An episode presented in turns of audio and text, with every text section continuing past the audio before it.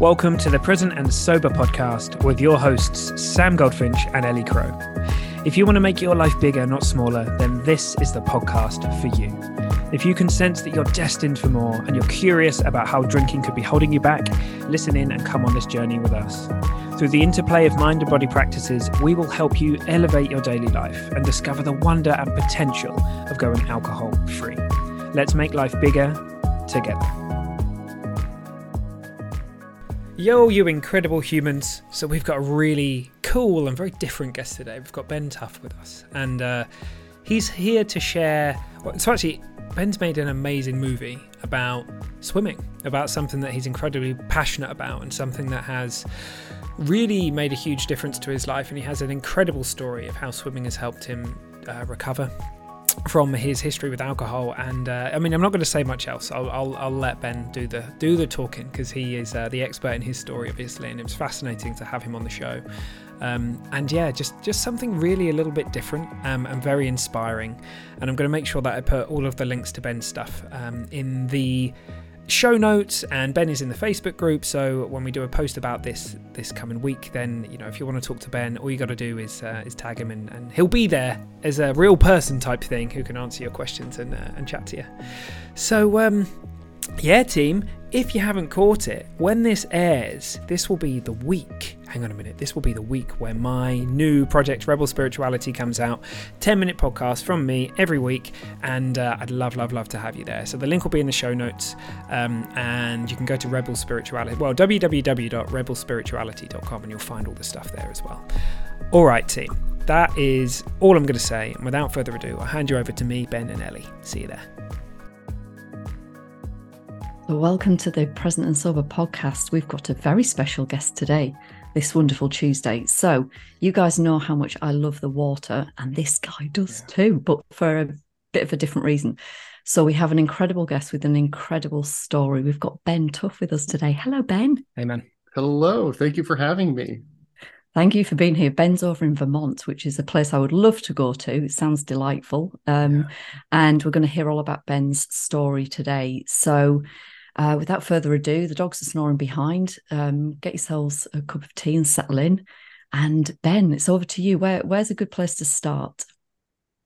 Well, it, it depends where you want to start. Do you want to? We can start in in the beginning. Um, I think that makes the most sense because, you know, for me, I often look back at my time and I say, where did this all start? Like, and and why was it me? And and. I, I think in the beginning stages of recovery, I was like, oh, poor me, like, why me, blah, blah, blah. Yeah. But then I look back and I say, you know, I, I was born this way. And now that I have eleven years of sobriety and I have that retrospect, and each day I, I learn something new and, and something awesome about myself and about sobriety. And I look back at myself so long ago, and I see this anxiety-filled child who didn't have the outlets or the tools to deal with that. Mm-hmm. And, you know, I remember in second grade, I my best friend, his name was Alex, and he was diagnosed with bladder cancer, and we were on the same soccer team. We were on the same baseball team. We did everything together, and he had to have his bladder removed.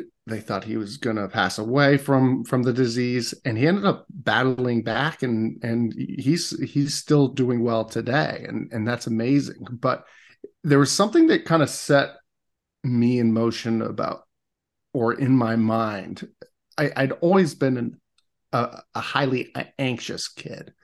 You know, I'd be worried about if my mom was late arriving back from somewhere. I was convinced she was in a car accident, or uh, if if we were flying somewhere, I was convinced we were all going to go down and in, in flames. And, you know, from the moment that Alex got sick, I convinced myself I had cancer.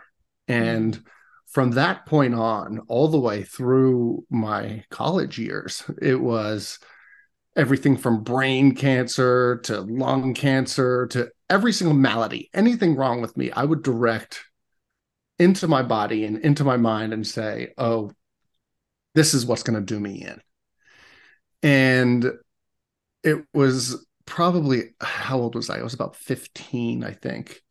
And my mom said, okay, enough is enough. That was our, you know, sixth trip to the emergency room. You've seen all the specialists around. Okay, there's nothing wrong with you. If you have another problem, then I'm going to take you to a psychiatrist. And like, sure enough, like three weeks later, I, I convinced myself I had like mouth cancer or something.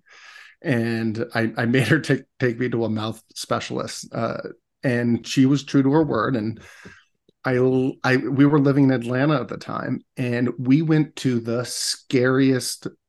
She took me in, kind of pushed me in this room, and it was like your traditional psychiatrist, like thick glasses, probably like seventy-three years old, smelled of peppermints. And he had like this Swedish accent, and he had like, he was like showing me those blot cards, like old school. Yeah. And I was like, oh my God, this is like the sketchiest dude I have ever been around. I am never going to say anything again about my maladies. So what was then a just pervasive hypochondria then became something that I kept to myself, which became even more dangerous. And I didn't know at the time that I was taking the anxieties in my life and I was just creating these these maladies or these uh, ideas uh, about me.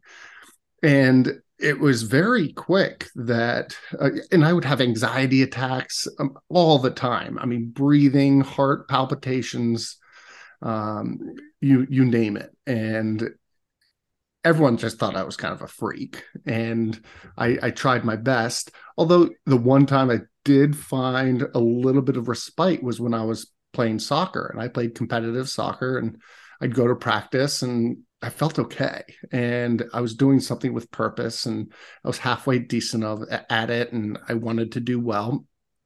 And it wasn't until uh, I got into high school and about eleventh grade that I made this choice to, okay, you know, I'm going to, I'm going to take part in, in these weekend activities of, of partying and drinking.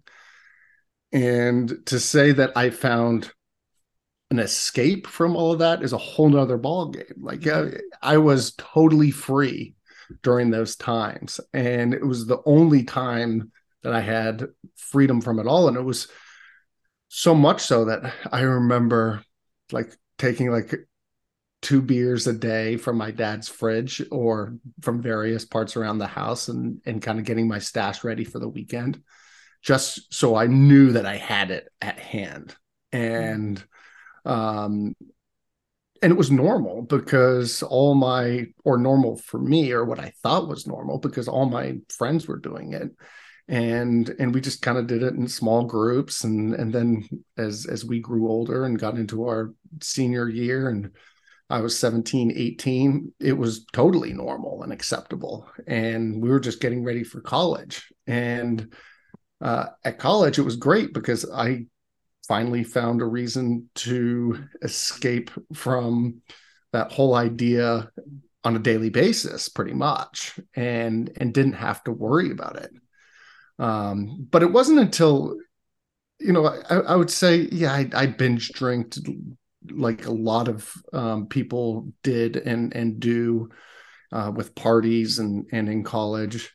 But it, it wasn't until about fourteen years ago that it became a real problem. And at that point, you know, I was just kind of all over the place emotionally. And you, I would spend kind of like two weeks in, in the dumps and then two weeks up high. And I found an excuse to drink with on both accounts. Yeah. And I started by just kind of sneaking some twelve packs in the basement and, and having it down there so that like, if I went to change the laundry, which I never did anyway, like, I don't know what I was thinking. Like, oh, this is going to get past my wife because I'm going to go change the laundry. Obviously I'm doing something sketchy down there. Um, but it was the the idea of of hiding this from everyone else and and maintaining this level of stability until it wasn't, because I was so unstable. And and those twelve packs turned into thirty packs and and piles of cans and and and yeah, my you know, I I was caught, I got caught a couple times, and I was like, how do I not get caught anymore? And I was like, well, I'll just switch to vodka. And that was about twelve years ago. And once I switched to to vodka, it was all over. Uh, I, I would go to the liquor store. I would have gotten cash back at the last time I went out. And I always had a twenty dollar bill kind of tucked behind everything else, so no one knew it was there. I wouldn't have to use my credit card or anything. And I'd buy a, a pint of vodka, and then I'd buy two small like um, vitamin waters, and I'd sip them all the way down to the label. And it was like perfect. And I'd fill them back up, I'd seal them shut, and I'd put them in my backpack. And when once I got home, I would just drink that vitamin water. And I know that I, I've learned that we as humans can play tricks on ourselves. And I was, I think I'd convinced myself that I was really drinking vitamin water. Like I, I honestly didn't put two and two together. I, I saw it more as a way of me having that. It, it was like, it's, as my doctor said afterwards, he's like, you were self-medicating yourself yeah. for, for your feelings. And, and that's how I kind of saw it. I was like, oh, this is just my vitamin water. Like, this is what's going to get me through this afternoon and tonight and, and until, until tomorrow. And, uh, very quickly that went uh, downhill, and I, you know, all that time was kind of fuzzy for me. And, and somehow I managed to keep it somewhat together. And I remember being really hungover one day, and I think it was a Saturday. And I said to my wife, I was like, I'm having a panic attack. I have to go to the, the, the uh, E R. And I had to figure out what the hell's wrong with me. Like, there's something wrong with me. And I ended up at the E R, and I'm in like the little triage in, in the E R where like the holding pen. Right. And it was ten, we got there at ten thirty, and then eleven thirty came around, and I said to the nurse, I said, aren't you going to like admit me? Like, what are we waiting for? And she looked at me, she said, we're waiting for your blood alcohol content to get below the legal limit so that we can admit you. Mm-hmm. And I was like, uh, like that sinking feeling. And my wife was like, what? Like, what are you talking about? Like, how is that possible? We don't even really have alcohol in the house. Like, how, how can that be? And, you know, she went, made some phone calls and came back, and she said, you're going to get help. Um, if you don't get help, you're going to lose me. You're going to lose your kids. You're going to lose everything. And I said, I'm done. Yeah, obviously I'm going to get help. Let's go. Let's do it. I want to go. I want to go now. And um, unfortunately, we couldn't get to the, the rehab center that I was going to go to until I detoxed. So I detoxed at that hospital, which was a good thing for me because it was definitely a different group of people detoxing in there. And I got to see what life really is like when you come in. I mean, some of those, some of the guys that were in with me were, were coming in three or four times a month to detox. And um, and then I went straight down to Silver Hill Hospital and spent five weeks down there. And it was the best thing that happened to me. And uh, I tell everyone, I remember going into rehab, I'm like, oh, like rehab? Like, like the mo- you, you gotta be like um, someone who's really into drugs and alcohol to go to rehab. And my wife was like, well, that's what you are. Like, you are really into drugs and alcohol. Uh, and, and that's why you're going there to, to, to find the, the tools. And, you know, after day two or day three there, everyone hated me because I was so excited to be there. Oh. I was like that person who was like, just over the top. Like, this is awesome. Like, let's go do this. Let's have a barbecue tonight. And it was, there wasn't like any downtime really. We were going to like four meetings a day. Uh, and then all the other classes and, and stuff on top of it. But I was just so relieved to know that there were other people like me and who were kind of dealing with the same issues, and that it was something you can get above. Yeah. The piece that drove me crazy were, were these speakers. And when you you have two speakers a day, at least, sometimes three, and they're saying, you know, half of you aren't going to make it. Half of you, you know, you're not going to do this unless you take this seriously. You're, you're you, the, the chances of you making it through here this time, or I'm like, and I would, I would be like, no way, I'm making it through here. Like, there's nothing getting my way. And, and, and now I know that that was probably the best message for me, because it only made me to maybe want it more. Um, but I found out the second day in there that I had bipolar two disorder, and you know, that was completely controlling my drinking and my ups and my downs, and I didn't really have the ability to stay in the middle like a normal human being. And and after I kind of learned that, and I, I worked with my doctor, it everything evened out, and and I found some peace. Mm-hmm. and and it was really powerful thing for me, for sure. Yeah. Wow, goodness me. Do you know what? I'd be that person in rehab as well. Like, let's go and have a barbecue. Sounds awesome. Um, and I would also react the same way to the talks. That that would only fire me up more. Um, what you said about how the mind plays tricks on you, is it's really interesting, because I um I think so many people listening to this will relate to what you're saying, in terms of like the experience of anxiety or depression. Uh, we had a guest on, a recurring guest on recently, Carl Radkins, and, and her story, the beginning part of her story is all about anxiety. And I've got my own experience with anxiety, and I, you just, you just have to find a way through somehow. And for me, that was bouncing from beta blockers to Valium. I used to um, travel around with my job, and I was constantly on aeroplanes, and I used to carry Valium around with me to be, because of the the heart palpitations and what have you. And I was terrified of, well, what happens if I don't have them? What happens if I'm without them? And then, of course, alcohol is very handy because it's everywhere, particularly when you're flying, and it, it's acceptable at any point in the day because you're you know flying from country to country. But you, that that mind playing tricks on yourself is the the normalizing of it that you described with the, well, this is uh, my vitamin water. This is this is the thing that's holding me together.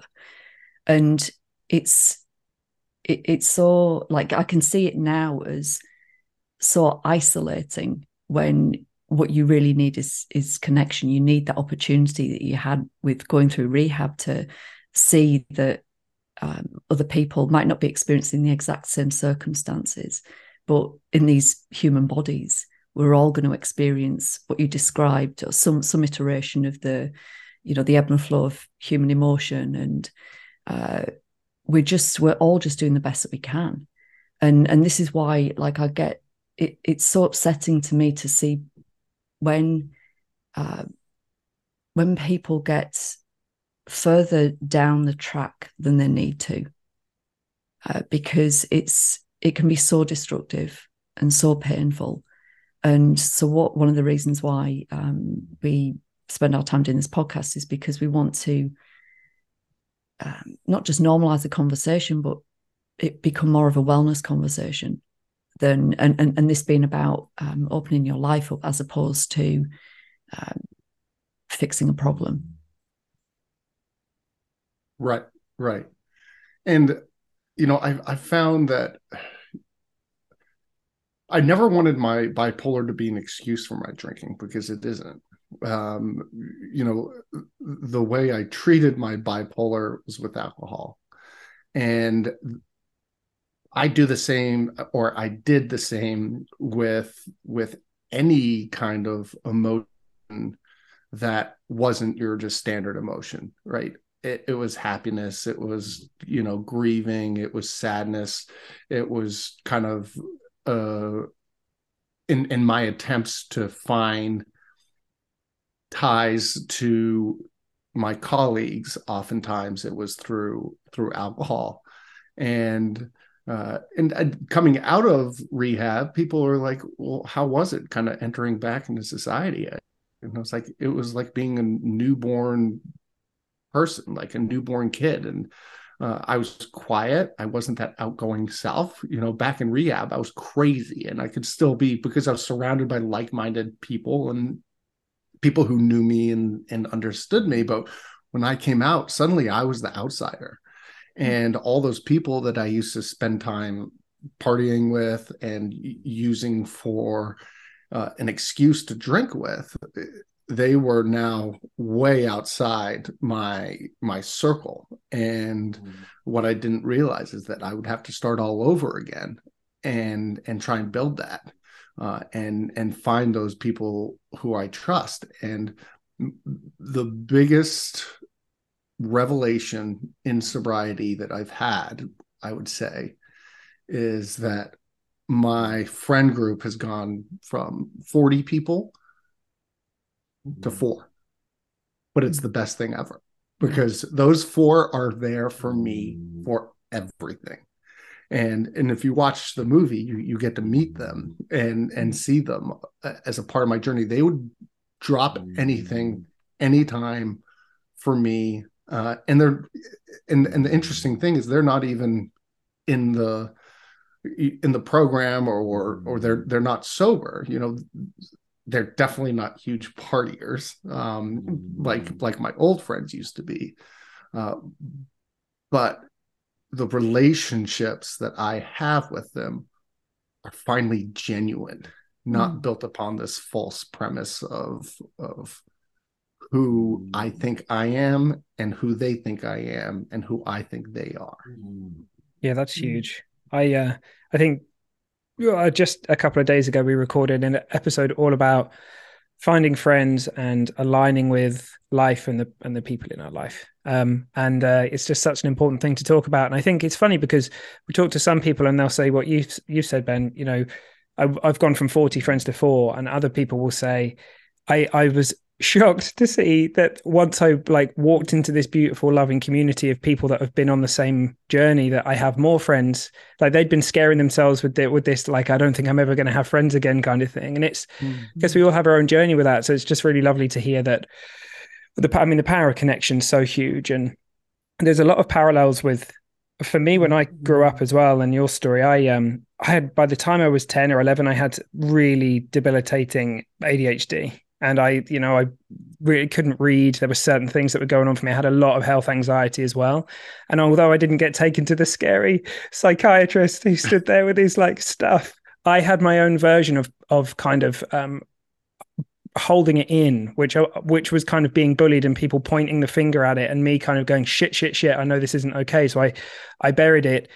And that with A D H D and I think, but unbeknown to me, alcohol just became like the volume dial. It just turned down the noise in my head for a while. And I was just able to go, okay, I can be a teenager for a minute. So by the time, you know, I was very lucky. I had a lot of structure in my life, parents who who tried their absolute best. And, you know, they they did a pretty good job, I think, I hope. And uh, but by the, when I went to uni, everything fell apart for me because the structure came out of my life and suddenly it was up to me to create that structure. And, uh, and I found that in, in drugs and alcohol. And so I kind of... Um, different but but parallels, and I think it's really interesting to hear other people's journey through mm.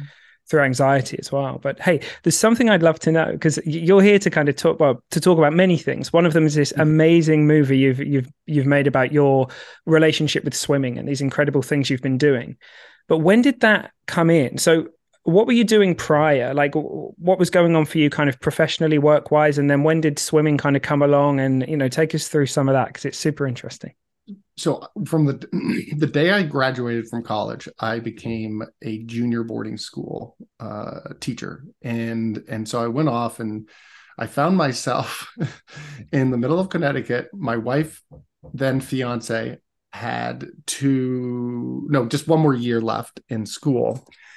And here I am, and I have five fifth graders, so, you know, eleven, ten and eleven year olds living in the house with me, and four ninth graders. Uh, so, you know, probably fifteen year olds. And I was in charge of them. And like, I was such a shit show. I couldn't even figure out myself. And I'm supposed to like make sure these kids are bathing and are like doing their homework or calling their parents and like not fighting with each other. I was totally lost. But I also found that unlike with adults, I could connect with kids with no pretense. It was just one hundred percent genuine. Yes, I do also have their same sense of humor, and I can kind of go down to their level a little bit, but it's one hundred percent true, and it's one hundred percent connection. I love it. And and so I ended up teaching at junior boarding schools uh, for twenty-one years. And wow. um, half of it I was a drinker, and half of it I was and half I was a, a sober. So eleven years ago, while I was at Silver Hill, we were told uh, that morning before we headed to the A A morning A A meeting in town that we had to come back with a sponsor. And I was like, what? Like, there are a hundred dudes in this meeting, in this church, and I have to come back. How am I going to choose one? Like, I felt, felt like I was going to speed dating or something, and with no background whatsoever. And then I finally heard this guy, his name is Ken, and he got up and, and spoke about, he had an Irish accent. And I'm like, okay, this guy's cool. I could definitely listen to his accent. And uh, he was a marathon runner from from Ireland, and he came over to the U S to pursue his interest in becoming one of the top marathoners in, in the world, and ended up hurting himself. But he learned that he was really good at the sport of triathlon. And so after that meeting, I was like, okay, Ken, like, I don't know how to swim. I can do the other two things. Like, what do you think are the chances that I could learn how to swim and do triathlon? And he was like, well, easy. Like, if I can do it, you definitely can. And you have the build. Um, I was one hundred sixty-five pounds at the time. I'm now two hundred fifteen. So I've uh, filled out a little bit, and and that's how unhealthy I was. I was, I was poisoning myself with, with the alcohol I was putting in my body. Uh, so he became my sponsor, and uh, he and I still talk weekly. And and that's, what is it, eleven years later, we meet up and go for swims, and and he's doing crazy Ironman stuff, Ironman competitions. And um, the the funny thing is, is that I I didn't really know how to swim, and I would do like one length, and then I do one length back, and then I do one length. And I'd be done after like eight. And and then after like two months of going every day, I was finally able to swim a half mile straight. And I started doing triathlons. And uh, Ken taught me a great trick in that as soon as you want to do something, just go for it and sign up for it. Like mm-hmm. in life and mm-hmm. everything, in sport. So at the beginning of the summer, before I knew how to swim, I signed up for three triathlons at the end of the summer, saying, I got to get to this point. And if I have to just kind of tread water, go on my back, I'll do it. But I ended up doing pretty well and did triathlon for about seven years. But for me, you know, I I wanted to do the sport of triathlon because it was an outlet for me in, in my mind. But it became something different because I became so involved in the sport and so competitive that it was getting in the way of everything. Like, I would be really angry if I didn't like win a race in my age group or or didn't perform to to to my liking. And I I said, this isn't what it's all about. Um, you know, I will add, you know, my wife always adds the point that you have to remember that you stopped doing triathlon after I started beating you in triathlon, which is also true. Okay. So that then became, I said, okay, you can do triathlon, but I love swimming. And I learned that I could just disappear when I swam yeah. and I could connect with God, and I could process my ideas, and I could do anything that I wanted to do. And there was never a time that I came out of a swim feeling worse than I went into it. Mm. And I often tell people early in sobriety who are trying new activities or getting more active, like, I guarantee you that you'll never come out of an activity feeling worse than you went in. Just remember that every single time. And um, and then I I said, you know, if I can do this, I'm going to start kind of ratcheting up a little bit, because that's my personality. I want to go go big or go home. And I swam around Key West, which was twelve and a half miles. It's a twenty K race. Um, and it was tons of fun. It was laid back. No one cared who won.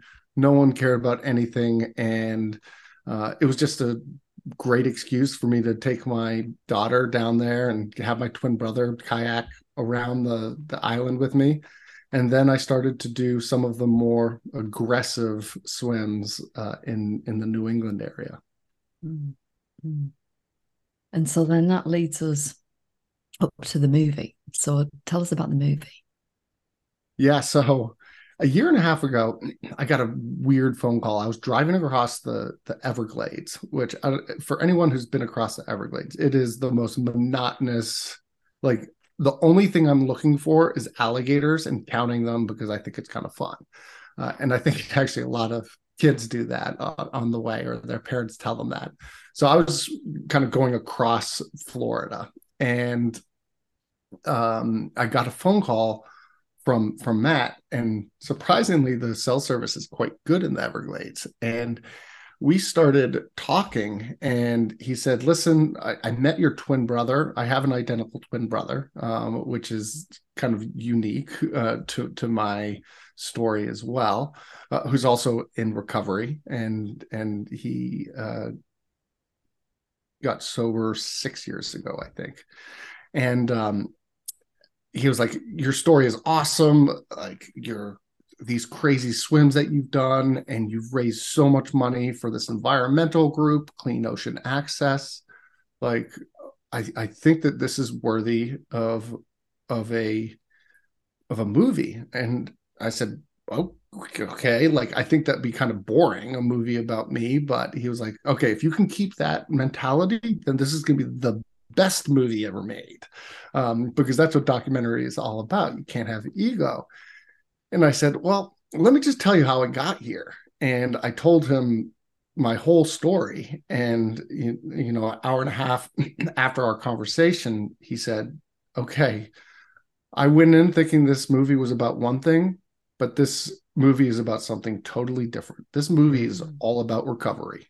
Mm. And you can inspire so many people to, to find this in their lives, um, or to embrace it in their lives. And and that's what we're going to do. I'm going to hang up right now, and I will book tickets up to Vermont in six weeks' time, and we'll spend a week, and I'll just follow you around, go to the pool, get to know you, get some B-roll, and uh, and then we'll go from there.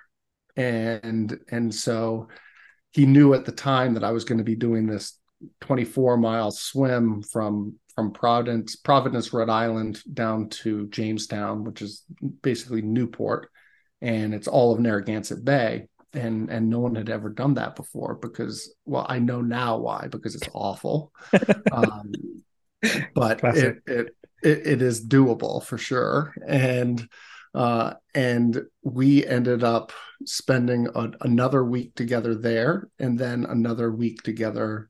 Um, about two months after um, the event, and it was amazing. Yeah, and well, look, not only is the event incredible, but the film is, the cinematography and everything in it is shot so well. It, it really inspired me when I watched it. I thought to myself, this is amazing, and I and I did go and have a look at Matt and like what what what he's up to and stuff, because it was it was it was it was brilliant. And I know that you're uh, currently in the in the process of like. We're sending it out to people and getting it into some film festivals and stuff like that. So what was, now what's the thing that you would most love people to take from that film when they watch it? Like what, what would you want them to be left with? So number one is to have the ability to do the impossible. I couldn't swim eleven years ago, and now I'm swimming twenty-four miles. I'm not built for it. I have a torn labrum in my in my left uh, shoulder. Uh, I'm not a great swimmer. Like, I'm a good swimmer, but like, if you look at my form and everything, I'm not a great swimmer, but I don't really care, because it's all about what you are trying to get out of, out of what goals you create for yourself. Um, in order to get through these goals, I have to have accountability. And in order to get through my daily life, I have to have accountability, and they both mirror each other and complement each other.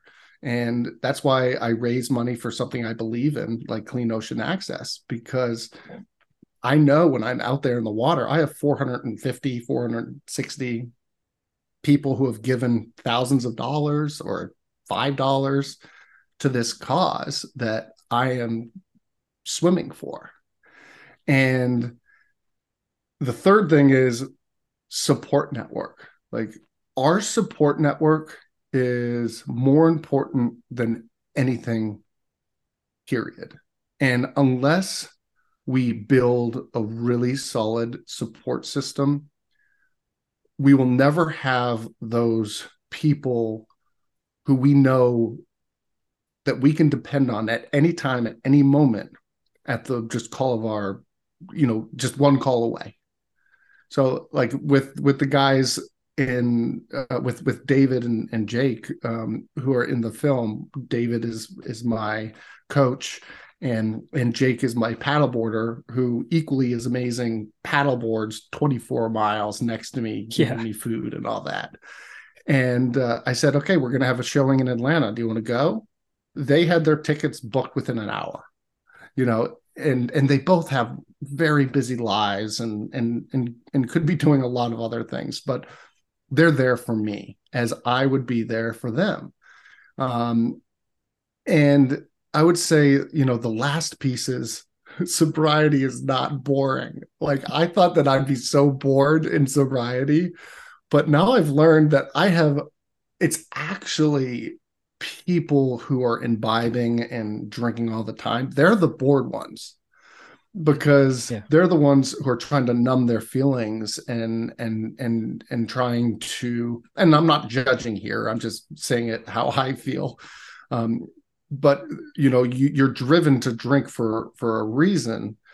And for those of us that remain sober, we just deal and we process, and that creates such a unique outlook on life and creates an excitement that you really can't contain. Um, and instead of kind of, in the beginning, I kind of held my head down, like, oh, I can't hang out with these guys, they're all drinking, or like, I don't have any friends. Screw it. Like, who cares? You can have your own fun and and do crazy, crazy things, because there's no way that I would be able to do anything that I'm doing right now if I was drinking. Yeah, one hundred percent, one hundred percent. It, the, the emotional sobriety bit is, it is so important.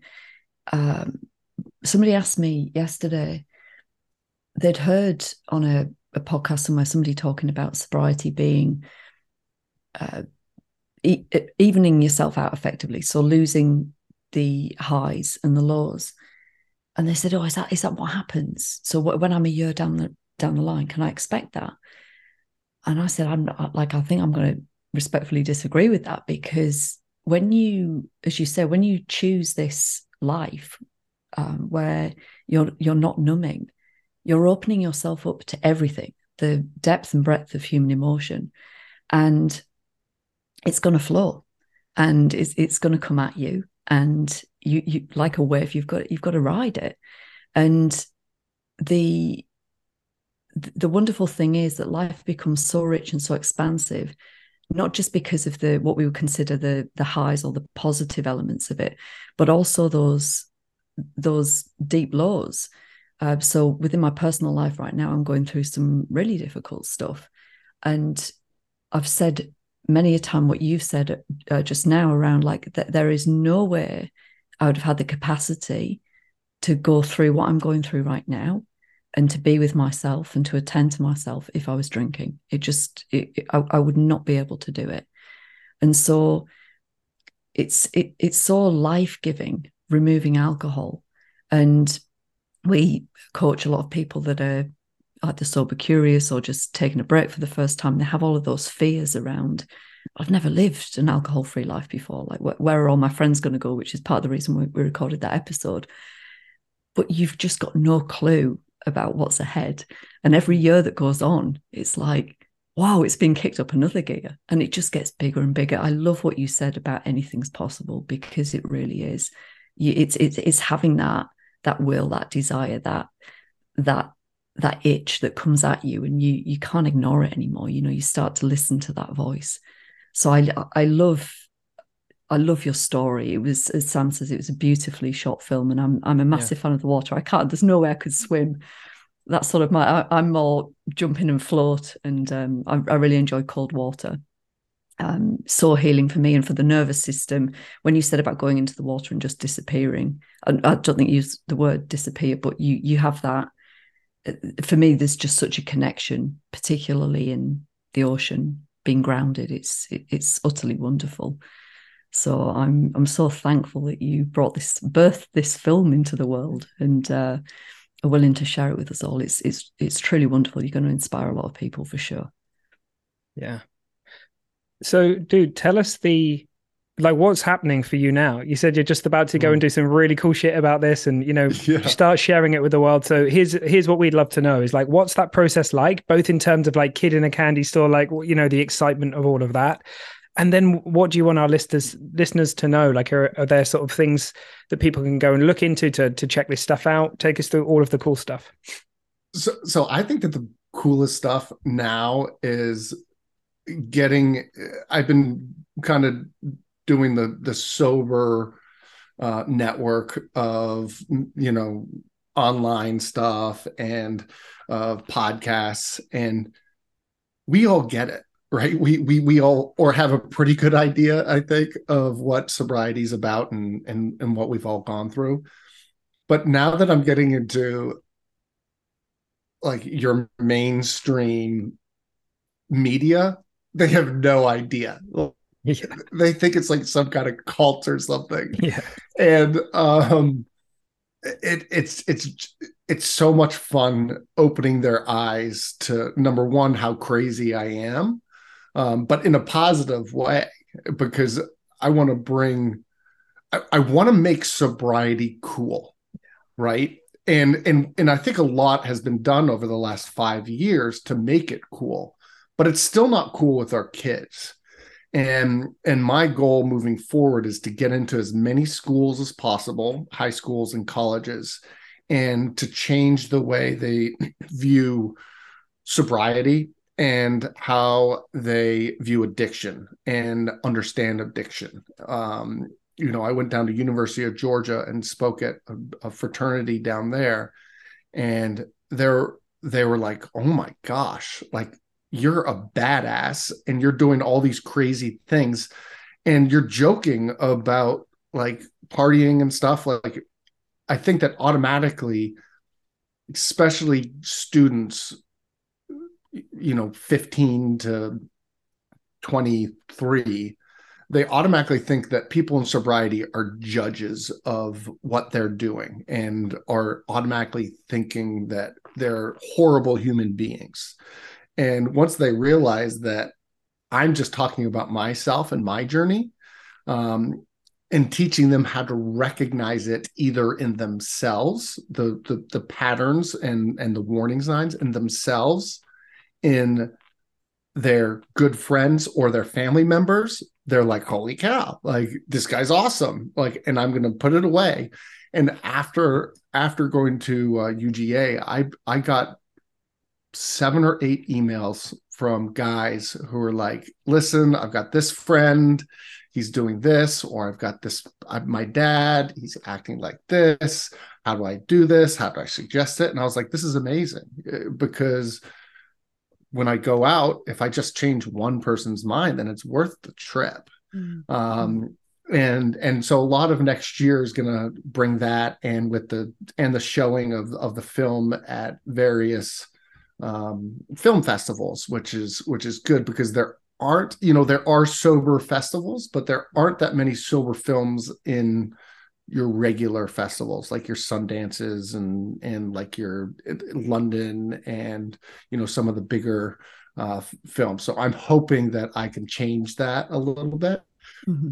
And um and and open that up. And uh, so next week, or actually on Friday, I'll I'll fly down to Atlanta, where I grew up, and I get to show the film on Wednesday. But prior to that, I have a, a lot of um, T V interviews and radio interviews, and they're all with regular mainstream media, and and it's going to be really fun. Number one, to see how ignorant they are to this whole idea, and and number two, to just open some eyes and yeah. and and connect with people that maybe I wouldn't have otherwise. Um, and uh, and and and so, you know, my goal is to just get this out there, and, you know, eventually, hopefully, sell it to a, a Netflix or an Amazon or a Hulu, so that more eyes can get on it. Like, I don't even care about money. I, I just want to get eyes on it, and uh, and and get people to embrace the incredible message that, you know, Matt and and my editor Jen has helped capture for me. You know, I it was easy for me. All I did was swim and act like myself. You know, they had to do all the hard yeah. part. Um, and uh, if, if you want to learn more about where I'm going to be, I will be kind of following the the film as as the events hopefully pick them up, and uh, we'll be going in person to to many of them. Um, my my website is swim tuff dot com. Um, and you can always follow me on on my uh, Instagram at Ben dot Tuff Tuff, T U F F, and um, you know, I'm I love I love when people reach out to me, and and so I have a section on my on my website, on the Swim Tuff site, where you can just kind of just put a little blurb in and and ask a question, and I've had a few people uh, do that, and you know, that's what it's all about, and and I think that that's what's made this journey so awesome for me, because I've been embraced by this community, and the sober community is so, so strong. Uh, and I love it. Yeah. Yeah. Yeah. You bet. It's such an incredible thing to, there's so many amazing people doing such incredible stuff as well. And, and, you know, I love, I love what you said about sobriety being cool and badass, and just this message of just do it. And, you know, ultimately you set that impossible goal and it becomes impossible, which which becomes possible, you know, and then it's a miracle, right? And it's, uh, yeah, that's cool.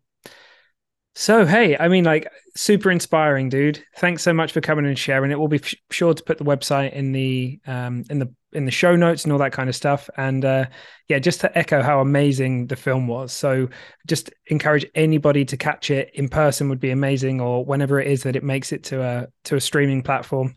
Um, I have no doubt that it will get there. So uh, yeah. Anything else you want to add, Ellie? It was, uh, oh, oh, we've got a friend here as well. Is that, is that another doggy? Yeah. Love it. What's the dog's name? I have Goose and Twiglet. Oh, awesome. Nice. Oh, well, big um, big love to Goose and Twiglet, yeah. and all of the crew, the film crew. Um, oh, goodness me. I, I, I love what you said earlier about um, it's worth it if you just inspire one person, if you just sow a seed with one person. And this has got far-reaching consequences. So thank you for thank you for being here. Thank you for everything that you um, you're doing in this space. It's it's really, really incredible. Um, and good luck with the film. Can't wait to see what happens next. Eek.